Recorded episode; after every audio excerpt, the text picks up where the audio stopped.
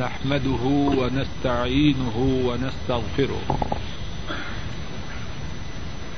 ونعوذ بالله من شرور أنفسنا ومن سيئات أعمالنا من يهده الله فلا مذل له ومن يضلل فلا هادي له وأشهد أن لا إله إلا الله وحده لا شريك له. وأشهد أن محمدا عبده ورسوله صلى الله عليه وسلم. أما بعد، فإن خير الحديث كتاب الله، وخير الهدي هدي محمد صلى الله عليه وسلم. وشر الأمور محدثاتها وكل محدثة بدعة وكل بدعة ضلالة وكل ضلالة في النار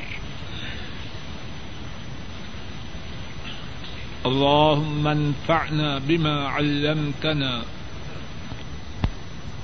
ما ينفعنا وزدنا علما سبحانك لا علم لنا إلا ما علمتنا إنك أنت العليم الحكيم. رب اشرح لي صدري ويسر لي أمري واحلل عقدة من لساني يفقه قولي. أعوذ بالله من الشيطان الرجيم. بسم الله الرحمن الرحيم. قل صدق الله. فاتبعوا ملة إبراهيم حنيفا وما كان من المشركين. کہہ دیجیے اللہ نے سچ فرمایا،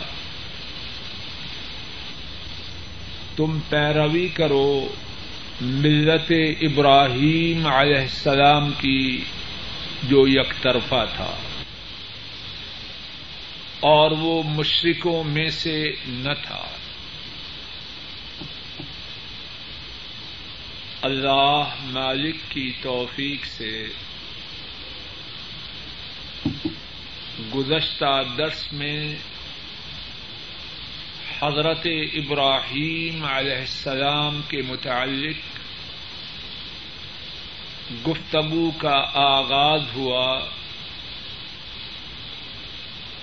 اور ان کی عظیم شخصیت کے ایک پہلو کے متعلق بات کی ابتدا کی گئی۔ اور وہ عظیم پہلو یہ تھا ابراہیم علیہ السلام بحثیت باپ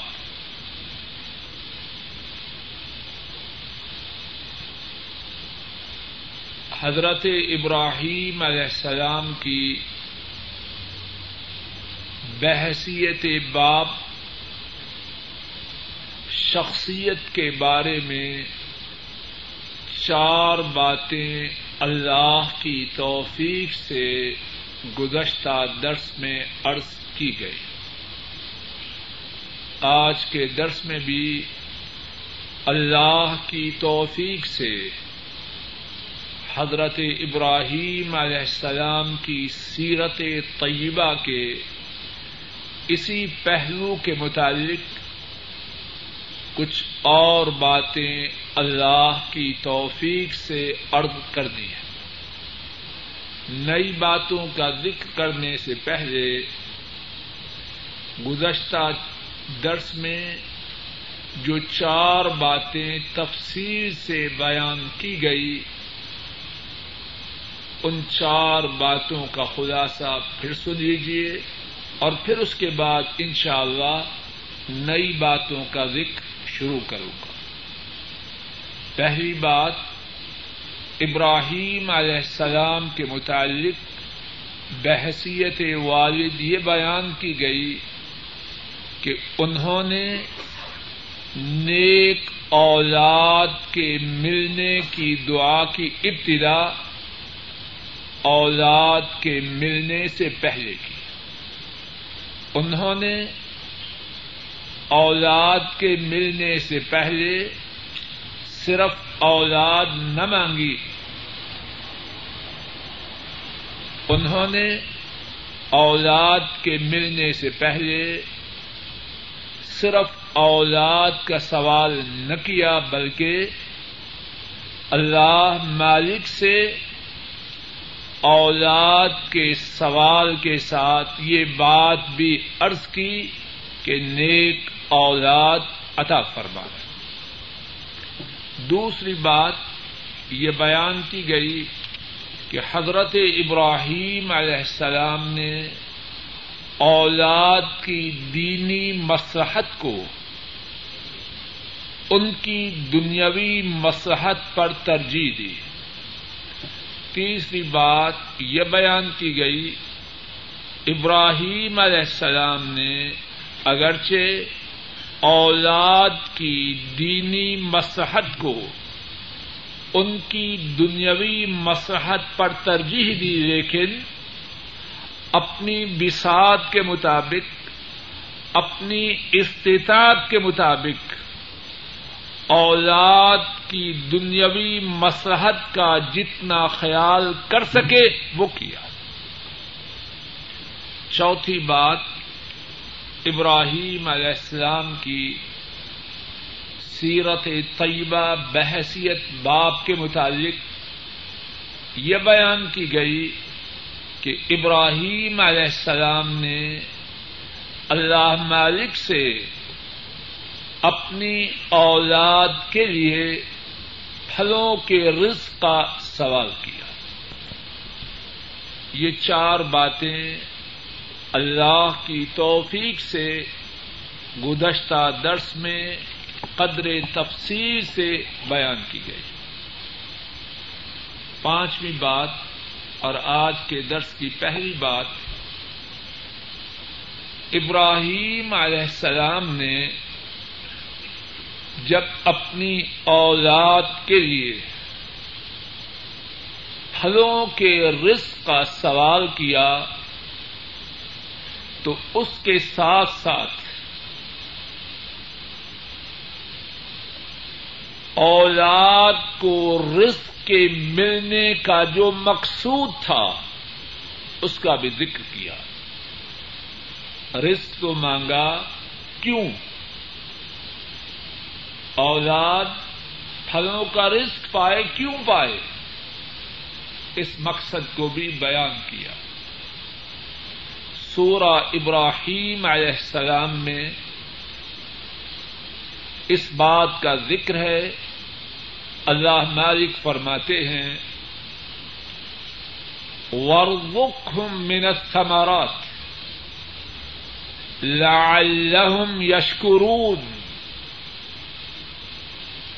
ان کو رزق عطا فرمائیے پھلوں کا۔ کن کو؟ بولیے۔ اولاد ابراہیم علیہ السلام کو کون سوال کر رہا ہے؟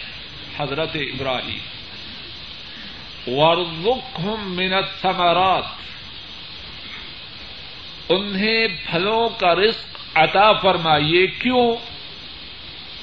لعلهم یشکرون تاکہ وہ شکر کریں۔ اللہ اکبر۔ لوگوں توجہ کرو۔ بہت ہی اہم بات ہے۔ اولاد کے لیے رزق کا طلب کرنا اس میں کوئی کباہت نہیں۔ اس میں کوئی برائی نہیں۔ خلیل الرحمان ابراہیم علیہ السلام انہوں نے اپنی اولاد کے لیے رزق طلب کیا، اس میں کوئی کباہت نہیں، سنت ابراہیمی ہے۔ لیکن اس کے بعد جو بات ہے، اس میں عام طور پر ہمارا طرز عمل ابراہیمی سنت کے برعکس ابراہیم علیہ السلام اولاد کے لیے رزق طلب کرتے ہیں کیوں؟ لعلہم یشکرون، تاکہ وہ شکر گزار بن جائیں۔ رزق ملے، اس رزق کی وجہ سے اللہ کی بندگی، اللہ کی عبادت اچھی طرح کر سکے۔ اس رزق کی وجہ سے دنیاوی فکر سے، غم سے آزاد ہو کے اللہ مالک کی خوب توجہ سے بندگی کر سکے۔ کیا ہمارا نقطہ نظر یہی ہے؟ لوگوں، اس بات کو سمجھو۔ یہ بات اولاد کے بارے میں بھی ہے اور میرے اور آپ کے بارے میں بھی ہے۔ اور رزق کا حصول اپنے لیے، اولاد کے لیے درست ہے، لیکن مقصد کیا ہو؟ مسلمان کا مقصد مال نہیں۔ مال تو ایک وسیلہ ہے۔ یہ ٹارگٹ نہیں مینز میں ہے۔ یہ گول نہیں، بلکہ اپنا جو ٹارگٹ ہے، اس میں مال سے تعاون حاصل کرنا ہے۔ مسلمان کا ٹارگٹ کیا ہے؟ وما خلقت الجن والانس الا ليعبدون۔ مقصد کیا ہے؟ اللہ کی عبادت ہو۔ اور مال اس لیے کہ توجہ سے، دیہان سے دل جمی سے، اطمینان سے، سکون سے اللہ کی بندگی ہو جائے۔ لیکن اگر مال ہی مال رہ گیا، بندگی غائب یا بندگی کی حیثیت ثانوی ہو جائے، ایسا مال تباہی اور بربادی۔ ہمارے نبی کریم صلی اللہ علیہ وسلم نے اس بارے میں امت کو خوب سمجھایا۔ ایک حدیث پاک سنیے۔ اپنے سینوں پہ سب کیجیے اور اس حدیث پاک کی روشنی میں اپنا اپنا جائزہ لیجیے اور اولادوں کے لیے ہم جو دولت جمع کر رہے ہیں اس پر بھی نظر ثانی کرے۔ صحیح بخاری میں ہے، حضرت ابو ہو رضی اللہ تعالی ان کو رواج کرتے ہیں۔ آپ صلی اللہ علیہ وسلم نے فرمایا تائسا عبد الدینار و عبد الدرہم و عبد الخمیسہ ان اوتیا رویا و علم یوتا سخت تائسا ون تکس و ادا شی کا فلن تکش آپ صلی اللہ علیہ وسلم نے فرمایا، وہ بندہ ذلیل و خار ہو جائے، توجہ کیجیے وہ بندہ ذلیل و خار ہو جائے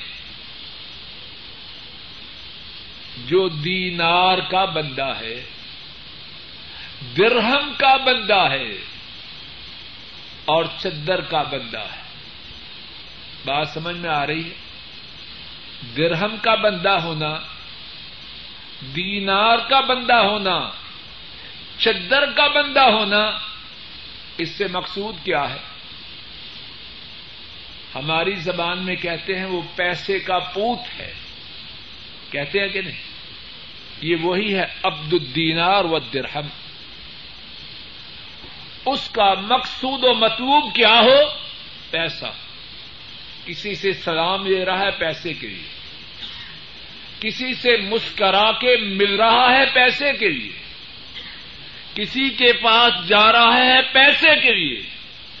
کسی کا استقبال کر رہا ہے پیسے کے لیے۔ اس کی حرکات اس کے تصرفات پیسے کے لیے۔ ہم میں سے کتنے لوگ ہیں جو ایسے ہیں؟ اس کے مطابق رسول کریم سسم کیا فرماتے ہیں؟ ایسا بندہ ذلیل و خار ہو جائے۔ فرمایا، یہ وہ ہے، اگر کچھ مل جائے، خوش ہو گیا۔ نہ ملے، ناراض ہو گیا۔ اور پھر کیا فرمایا؟ تائسا ون تکس۔ یہ بندہ چہرے کے پل گر جائے۔ غصہ ہے بہت اس پہ۔ ون تکس۔ اور صرف چہرے کے بل گرے ہی نہیں، بلکہ چہرے کے بل گرنے کے بعد بازی کھا جائے۔ ذرا غور کرو کتنا غصہ ہے، رحمت دو عالم۔ صلی اللہ علیہ وسلم کو ایسے بندے پر۔ پہلے فرمایا زلیل و خار ہو جائے۔ پھر کیا فرمایا؟ چہرے کے بل گرے۔ پھر کیا فرمایا؟ بازی کھا جائے۔ اور پھر وہ ادا شی کا فلن تو کش اگر اسے کانٹا چب جائے۔ ایسا شخص اسے نہ ملے جو پکڑ کے اس کے کانٹے کو نکال دے۔ چیختا رہے، چلاتا رہے، کوئی اس کے ساتھ تعاون کرنے والا اسے نہ ملے۔ اس پہ غصہ ہے کہ نہیں؟ بولیے، اور کتنا شدید غصہ ہے۔ اور جب سنیے، توجہ کیجیے یہ مدینے والے کی بد دعا ہے۔ اور والے رب قبول کرتے ہیں کہ نہیں؟ آپ سے ایک بات کہوں، اس بات کو یاد رکھنا۔ اور اس بات کی روشنی میں لوگوں کا جائزہ لینا۔ جو بندہ ایسا ہو، لوگوں کے دلوں میں اس کی محبت نہیں ہوتی۔ جتنی چاہے کوٹیاں بنا لے، جتنی چاہے کاریں جمع کر لے، جتنا چاہے بڑا آفیسر بن جائے، جتنا ساز و سامان چاہے اکٹھا کر لے۔ مدینے والے کی بدعا اس کے لیے ہے، لوگوں کے دل میں اس پر رحم و شفقت نہ ہوگی لوگوں ہم اپنی اولادوں کو ایسے تو نہیں بنا رہے۔ بات چل رہی ہے کہاں سے؟ ابراہیم علیہ السلام۔ اولاد کے لیے رزق کا سوال کرتے ہیں اور اس میں بہت اچھی بات ہے۔ لیکن کیوں؟ ورزقهم من الثمرات لعلهم یشکرون میرے اللہ، میری ضروریت کو میری نسل کو پھلوں کا رزق دینا تاکہ آپ کے شکر گزار بن جائیں توجہ سے، دیہان سے، دل جمی سے، اطمینان سے، سکون سے تیری بندگی کر سکے۔ میں اور آپ اولاد کے لیے مالو دولت جمع کریں، خوشی سے کریں، لیکن مقصود کیا ہو؟ کہ اس مال و دولت کی وجہ سے ہماری اولادیں اللہ کی تابے دار بن جائیں۔ شیطانی ساز و سامان والے بے حیائی کے پروگراموں میں مگن ایسے نہ بنے، ایسی دولت اس میں خیر نہیں، تباہی و بربادی ہے۔ اولاد کے لیے بھی اور ان کے والد کے لیے بھی جو ایسی دولت ان کے لیے جمع کر رہا چھٹی بات۔ ابراہیم علیہ السلام کی سیرت طیبہ میں بحثیت والد۔ چھٹی بات یہ ہے کہ اللہ نے ان کی دعاؤں کو قبول کرتے ہوئے ان کی اولاد کو جو کچھ عطا فرمایا، اس کے بارے میں اپنے رب سے التجا کرتے ہیں۔ اے اللہ، آپ نے جو دیا ہے، اس میں برکت عطا فرما۔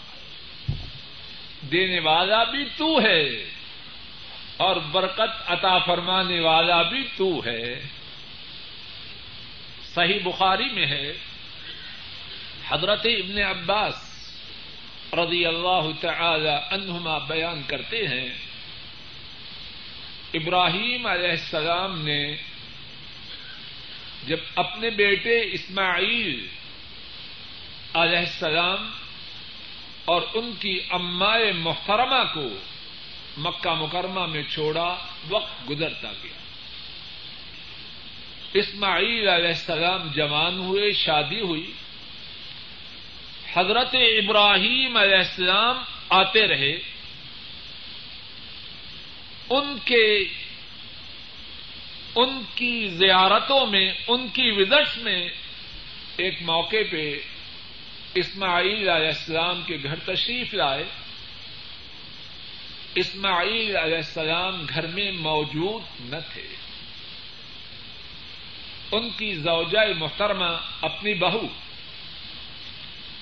اس سے سوال کیا،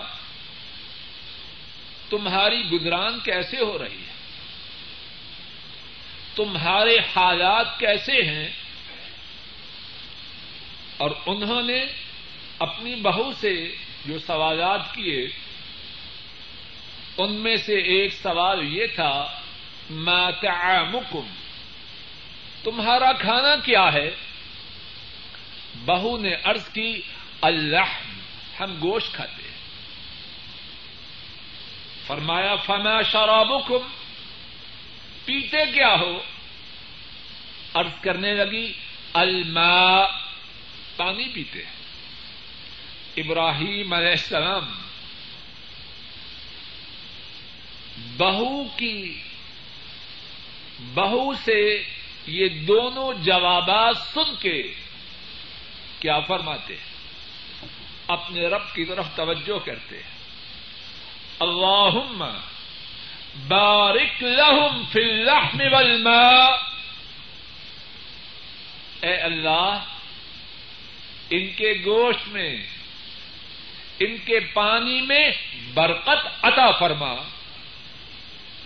اور ایک دوسری روایت میں ہے، اور وہ بھی صحیح بخاری میں ہے۔ ابراہیم علیہ السلام اپنے رب کے روبرو التجا کرتے ہیں۔ اللہ بارک لہم فی تعامہم و شرابہم۔ اے اللہ، یہ میرے بیٹے کا گرانا ان کے تعام میں، ان کے کھانے میں، ان کے مشروم میں برکت عطا فرما۔ کتنا پیارا ہے وہ باپ۔ اور کتنی پیاری ہے اس کی یہ دعا۔ اور برکت کا کیا معنی ہے؟ علماء امت نے برکت کے جو معانی بیان کیے ہیں، ان میں سے دو معنی سنی امام راغب الاسفہانی اپنی کتاب المفردات میں بیان کرتے ہیں۔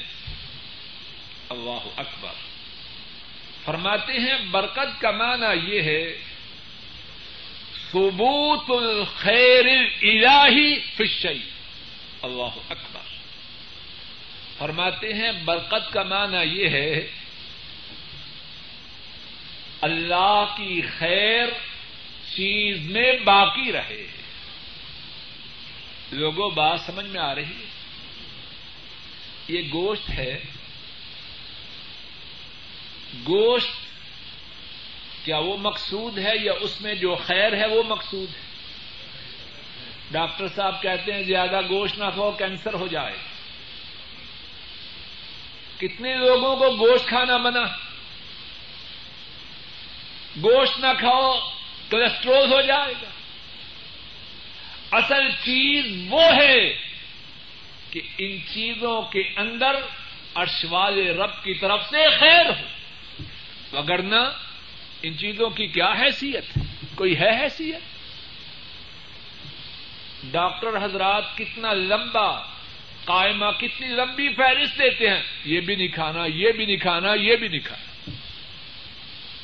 کیا مقصد؟ یہ بندہ ان چیزوں کی خیر سے محروم ہو چکا۔ چیزیں وہی۔ ابراہیم علیہ السلام اپنے بیٹے اور ان کے کنبے کے لیے کتنی قیمتی اور پیاری دعا کر رہے ہیں۔ اے اللہ، گوشت عطا فرمایا ہے، پانی عطا فرمایا ہے۔ آپ کا شکر ہے۔ لیکن آپ سے سوال ہے، جو عطا فرمایا ہے، اس میں آپ کی طرف سے جو خیر ہے اس کو اسماعیل علیہ السلام کے لیے اور ان کے گھر والوں کے لیے باقی رکھنا۔ کتنی عظیم دعا ہے۔ اور برکت کا ایک دوسرا معنی، جو ابن منظور الافریقی نے اپنی کتاب لسان العرب میں بیان کیا ہے، وہ یہ ہے کہ خیر سے مراد ہے انما و زیادہ کہ برکت سے مراد ہے انما و زیادہ کہ اے اللہ جو کچھ عطا فرمایا ہے، اس میں اب کمی نہ کرنا، اس میں اضافہ۔ نعمت کا مل جانا بہت بڑی بات ہے، لیکن نعمت مل جائے پھر اس میں کمی ہو، بہت مشکل۔ تو اپنی اولاد کے لیے کیا سوال کر رہے ہیں؟ اے اللہ، جو عطا فرمایا ہے، اب اس خیر میں اضافہ کر دو۔ لوگوں، توجہ کرو۔ ہماری اولادوں کو اس بات کی انتہائی ضرورت ہے کہ ہم ان کے لیے اللہ کی طرف سے خیر و برکات کے ملنے کی خوب دعائیں کریں۔ اور یہ بات ہے اصل میں اولاد کے نفے کی۔ ہمارے رسول کریم صلی اللہ علیہ وسلم اس بات کا کتنا اہتمام کرتے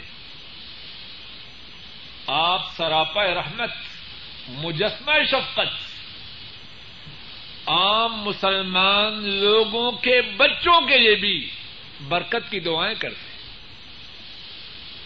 امام بخاری رحمہ اللہ نے اپنی کتاب صحیح بخاری میں ایک باب قائم کیا ہے اور اس کا عنوان یہ ہے، الدعاء للصبيان بالبركه ومسح رؤوسهم اس بارے میں باب ہے کہ بچوں کے لیے برکت کی دعا کی جائے اور شفقت و محبت سے ان کے سروں پر ہاتھ پھیرا جائے۔ اور پھر اس باب میں امام بخاری رحمہ اللہ نے جو احادیث بیان کی ہیں، ان میں سے ایک حدیث یہ ہے، حضرت ابو موسا رضی اللہ عنہ، ان کے ہاں بچہ پیدا ہوتا ہے، رسول کریم صلی اللہ علیہ وسلم اس بچے کے لیے برکت کی دعا کرتے ہیں۔ ایک دوسری حدیث یہ ہے، حضرت صاحب بن یزید رضی اللہ تعالی عنہ، ان کی خالہ محترمہ انہیں اٹھائے، آ حضرت صلی اللہ علیہ وسلم کی خدمت میں حاضر ہوتی ہیں۔ آپ صلی اللہ علیہ وسلم اس بچے کے لیے بھی دعا کرتے ہیں۔ کہ اللہ اس کو برکت عطا فرمائے حضرت ابو عقیل رضی اللہ تعالیٰ بچے ہیں۔ حضرت صلی اللہ علیہ وسلم ان کے لیے بھی اللہ سے برکت کی دعا کرتے ہیں۔ اور پھر آپ جانتے ہیں حضرت صلی اللہ علیہ وسلم نے اپنے پیارے نواز سے حضرت حسن رضی اللہ تعالی عنہ کو دعائے قنوط سکھلائی اور اس دعا میں یہ الفاظ بھی سکھلائے۔ وہ بارکلی فیما آقیت اے اللہ، آپ نے جو کچھ عطا فرمایا ہے، اس میں میرے لیے برکت عطا فرما۔ ابراہیم علیہ السلام کی سیرت کے حوالے سے چھٹی بات اپنی اولاد کے لیے، اپنی اولاد کے گھر والوں کے لیے اللہ سے برکت کی دعا کرتے ساتویں بات، ابراہیم علیہ السلام اپنے بیٹے کو، اپنی بیوی کو سرزمین مکہ میں چھوڑتے ہیں۔ اور کتنی ہی دعائیں کی، ان میں سے ایک دعا یہ بھی تھی، اے اللہ، جس سرزمین میں میں اپنے نور نظر کو چھوڑ کے جا رہا ہوں، اس سرزمین کو امن والی جگہ بنانا۔ سورہ البقرہ میں ہے وہ قال ابراہیم ربج الحدا بلدن آمنا۔ ابراہیم علیہ السلام نے اپنے رب سے التجا کی، اے رب، اس کو بنا اس جگہ کو جہاں میں اپنے بیٹے اور اس کی اما یعنی اپنی بیوی کو چھوڑ رہا ہوں، اس کو کیا بنا؟ بلدن آمنا امن والا شہر۔ مفسرین ابراہیم علیہ السلام کی اس دعا کی تفسیر کرتے ہوئے بیان کرتے ہیں کہ بلدن آمنا اس کا کیا معنی ہے؟ فرماتے ہیں ای بلدن کا ملن فل ایسا شہر ہو کہ امن کے اعتبار سے کامل لوگوں میں ضرب المسل ہو کہ فلاں شہر امن والا ہے. اور ابراہیم علیہ السلام کی اس دعا کا قرآن کریم میں دو جگہ ذکر ہے. ایک سورہ بکرا میں جو ابھی میں نے پڑھی۔ اور دوسرا سورہ ابراہیم علیہ السلام میں بھی اس دعا کا ذکر ہے۔ اللہ فرماتے ہیں وہ قال رب اجعل هذا البلد آمنا۔ اور جب کہا اس نے، کس نے؟ ابراہیم علیہ السلام نے۔ اے اللہ اس شہر کو امن والا بنا۔ رک جائیے۔ ذرا بات سمجھنے کی کوشش کرتے ہیں۔ دونوں دعاؤں میں کیا فرق ہے؟ بات سمجھ میں آ رہی ہے کہ نہیں؟ بولو۔ دونوں دعاؤں میں کیا فرق ہے؟ اللہ جزائے خیر دے مفسرین کو۔ انہوں نے دونوں دعاؤں میں ایک سے زیادہ فرق بیان کیے ایک فرق یہ ہے کہ جو سورہ البقرہ کی دعا ہے، وہ تب کی کہ بیت اللہ نہ بنا تھا۔ اسماعیل علیہ السلام کو چھوڑا اور اللہ سے دعا کی۔ ابھی وہاں کچھ نہ تھا۔ تو اللہ سے دعا کی اس جگہ کو شہر بھی بنانا اور امن والا بھی بنانا۔ اور جو ابراہیم علیہ السلام، سورہ ابراہیم میں دعا ہے، وہ بیت اللہ بنانے کے بعد تھی۔ تو اس سے کیا معلوم ہوا کہ امن، کہ شہر ہو امن والا۔ جہاں ان کی اولاد بسائی گئی ہے، اس کی اہمیت ابراہیم علیہ السلام کی نگاہ میں کتنی زیادہ ہے۔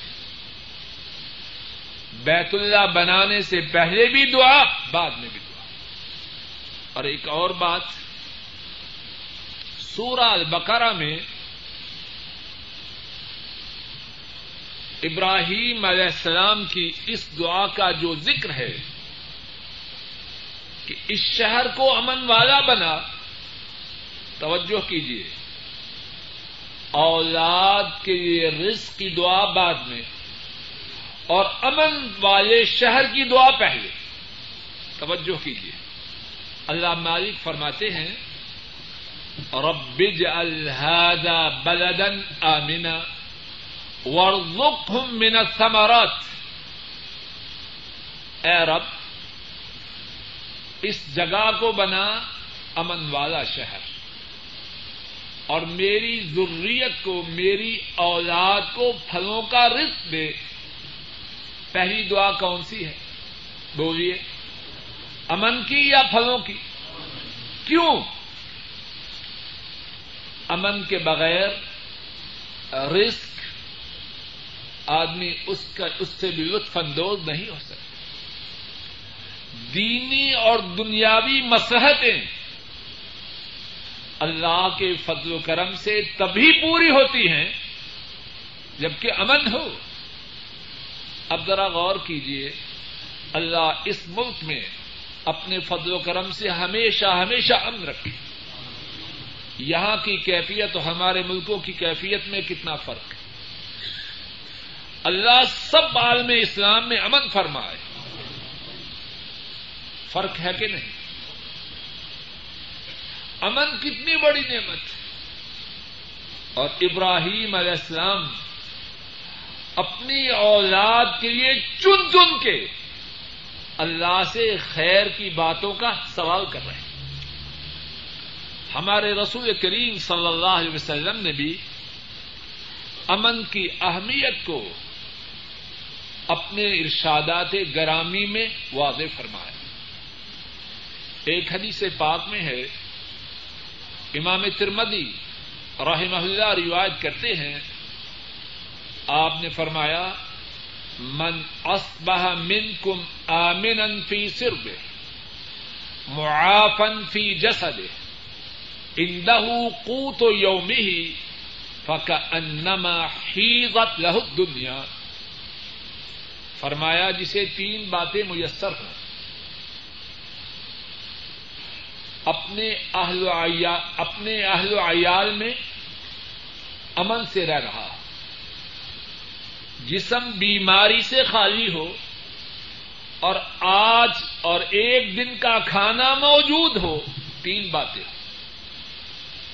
اہل و عیال میں امن، جسم میں عافیت اور دن کا کھانا، فرمایا، اس کے لیے دنیا جمع کی گئی۔ اور کیا چاہیے؟ اہل و عیال میں امن، جسم میں عافیت اور ایک دن کا کھانا۔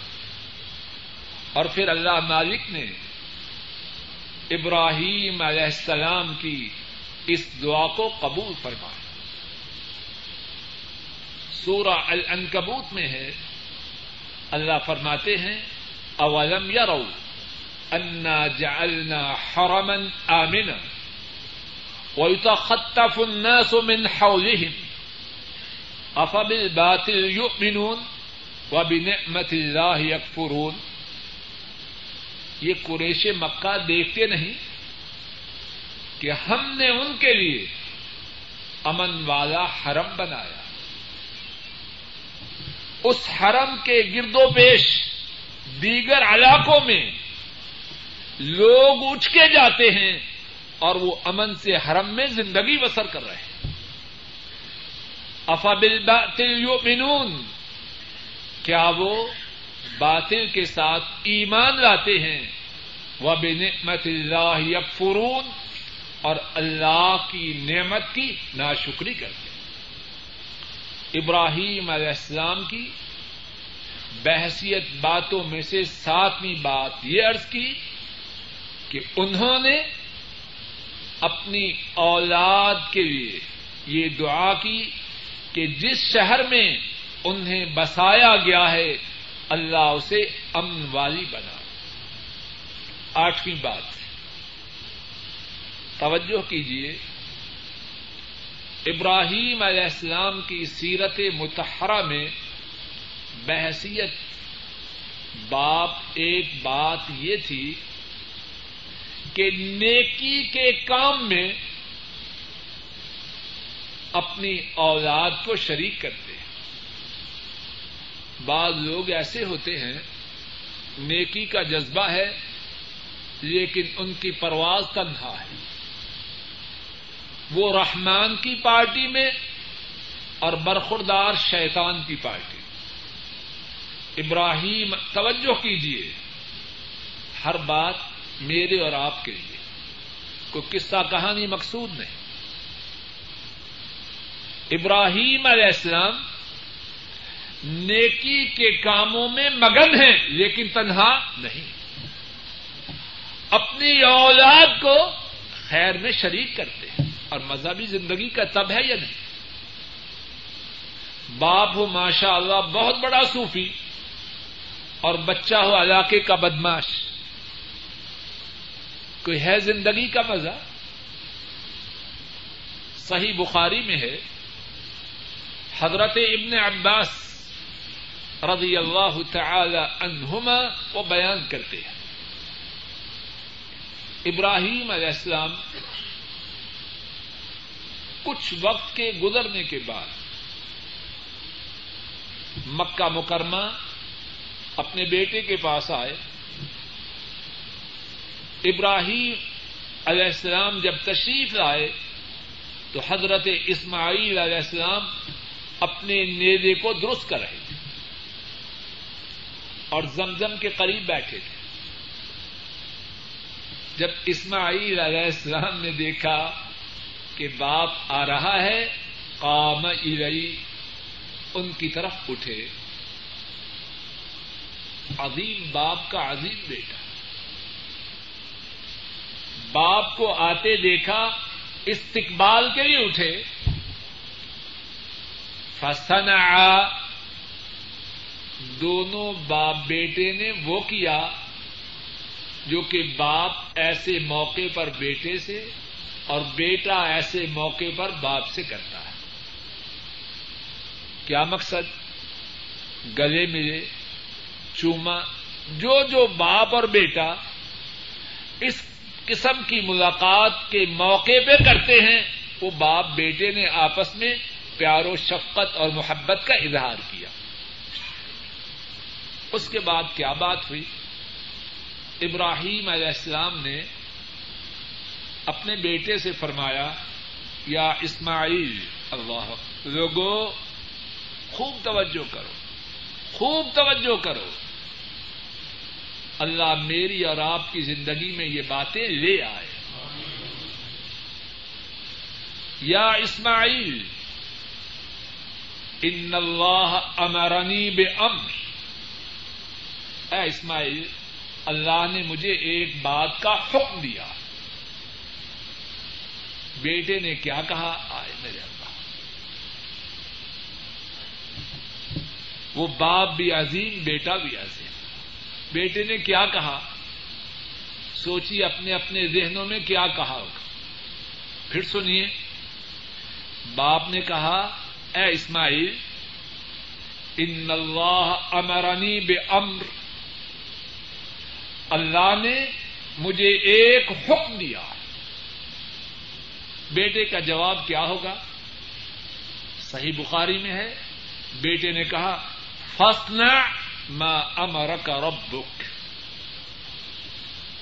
ابا جان، آپ کے رب نے جو آپ کو حکم دیا ہے، اس کی تعمیر کیجیے۔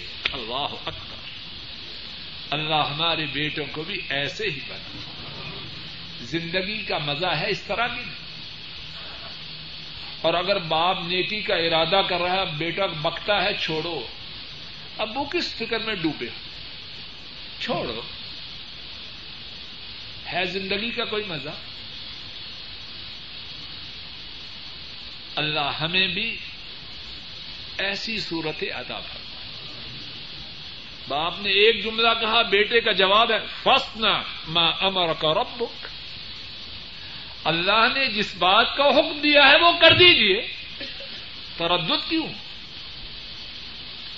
ابراہیم علیہ السلام نے کیا فرمایا؟ توجہ کیجیے تو اینونی بیٹا، میں تو کروں گا، لیکن تم بتلاؤ، اس حکم کی تعمیر میں میرے ساتھ تعاون کرو گے اللہ۔ یہ بات بھولنے کی نہیں۔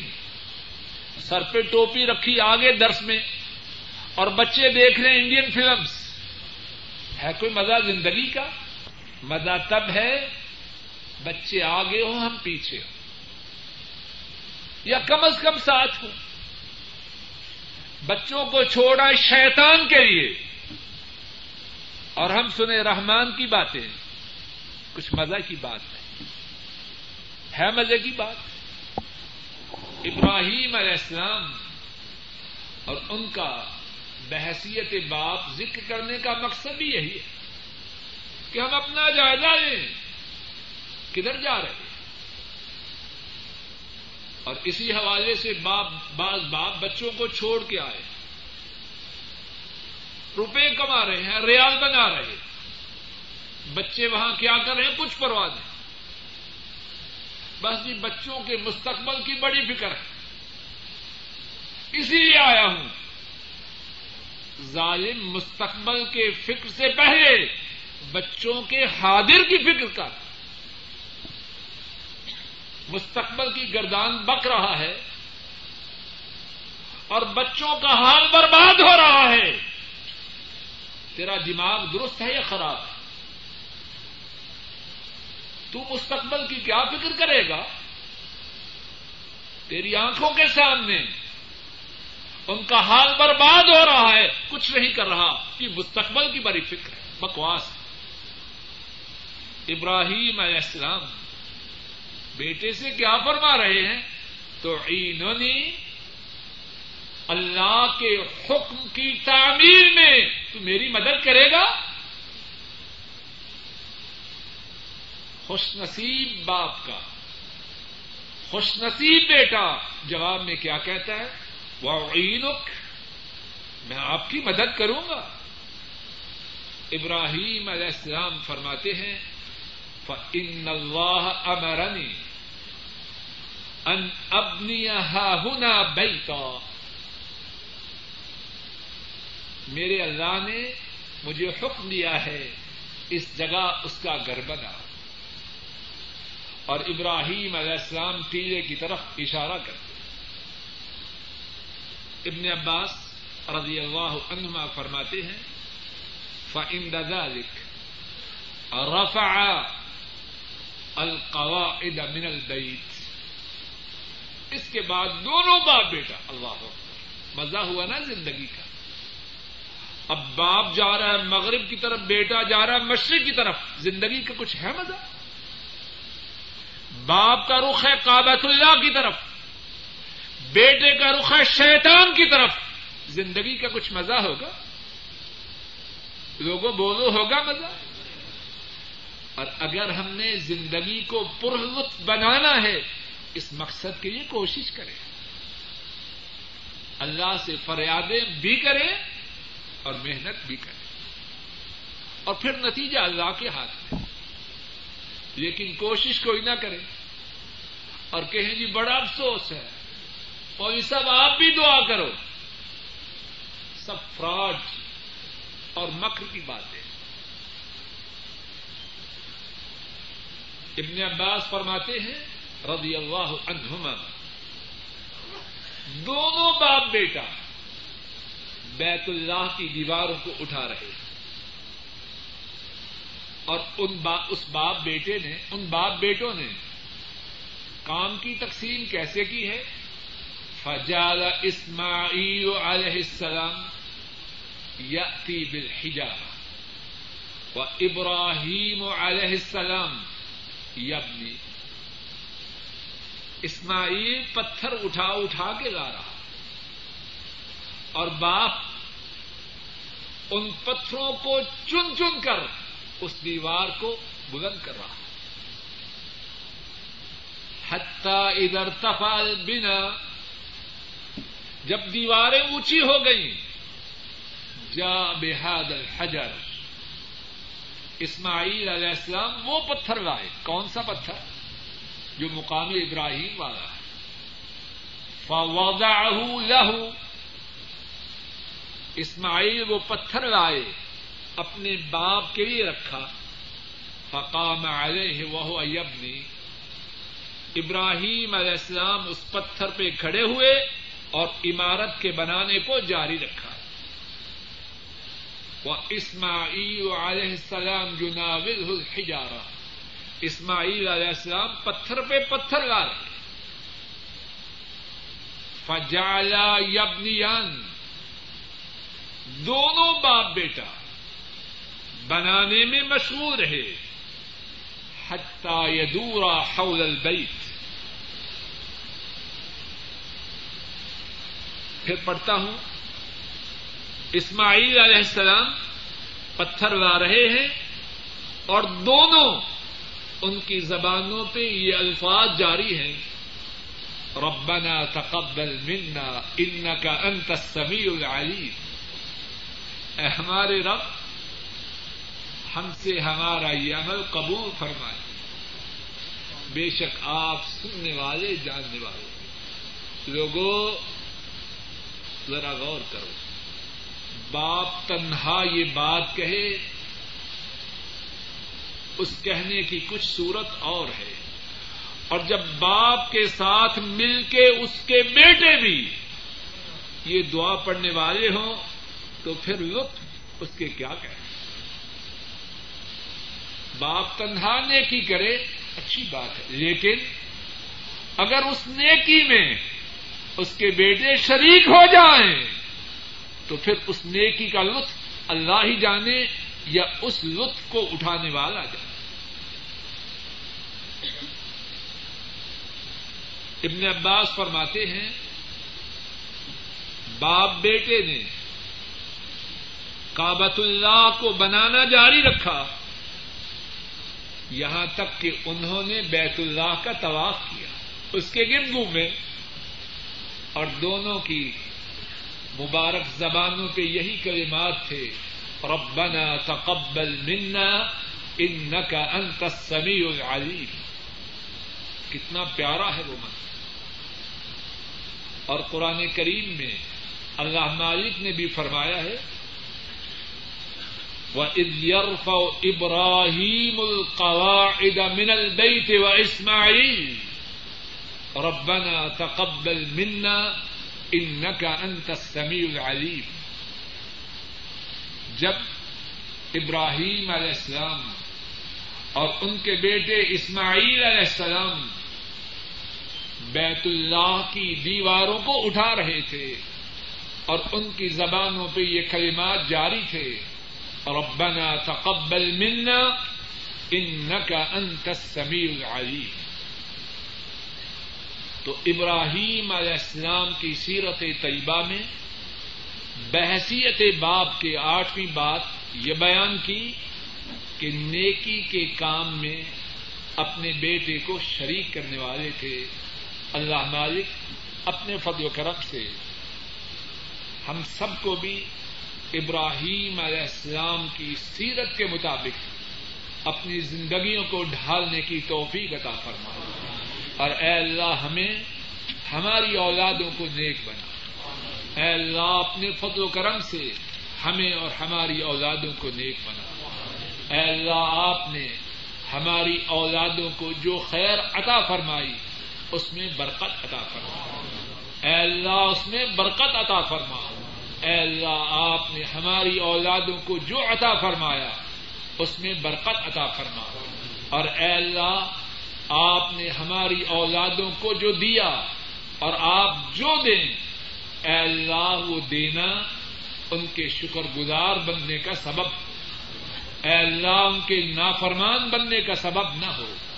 اور اے اللہ، ہمیں اس بات کی توفیق عطا فرما کہ ہم نیکی کے کام خود بھی کریں اور اپنی اولادوں کو بھی ان کاموں میں شریک کریں۔ اے اللہ، اپنے فضل و کرم سے جو ٹھیک بات کہی اور سنی گئی ہے، اس کو قبول فرما۔ کہنے اور سننے میں جو غلطی ہوئی ہے اے اللہ، اس کو معاف فرما۔ اے اللہ، اپنے فضل و کرم سے ہماری اس مجلس کو مبارک فرما۔ ذات الجم کی بیماری کے بارے میں سوال ہے کہ وہ کون سی بیماری ہے؟ جہاں تک میرا علم ہے، اس سے مراد ٹی بی ہے، پھیپھڑوں کی بیماری۔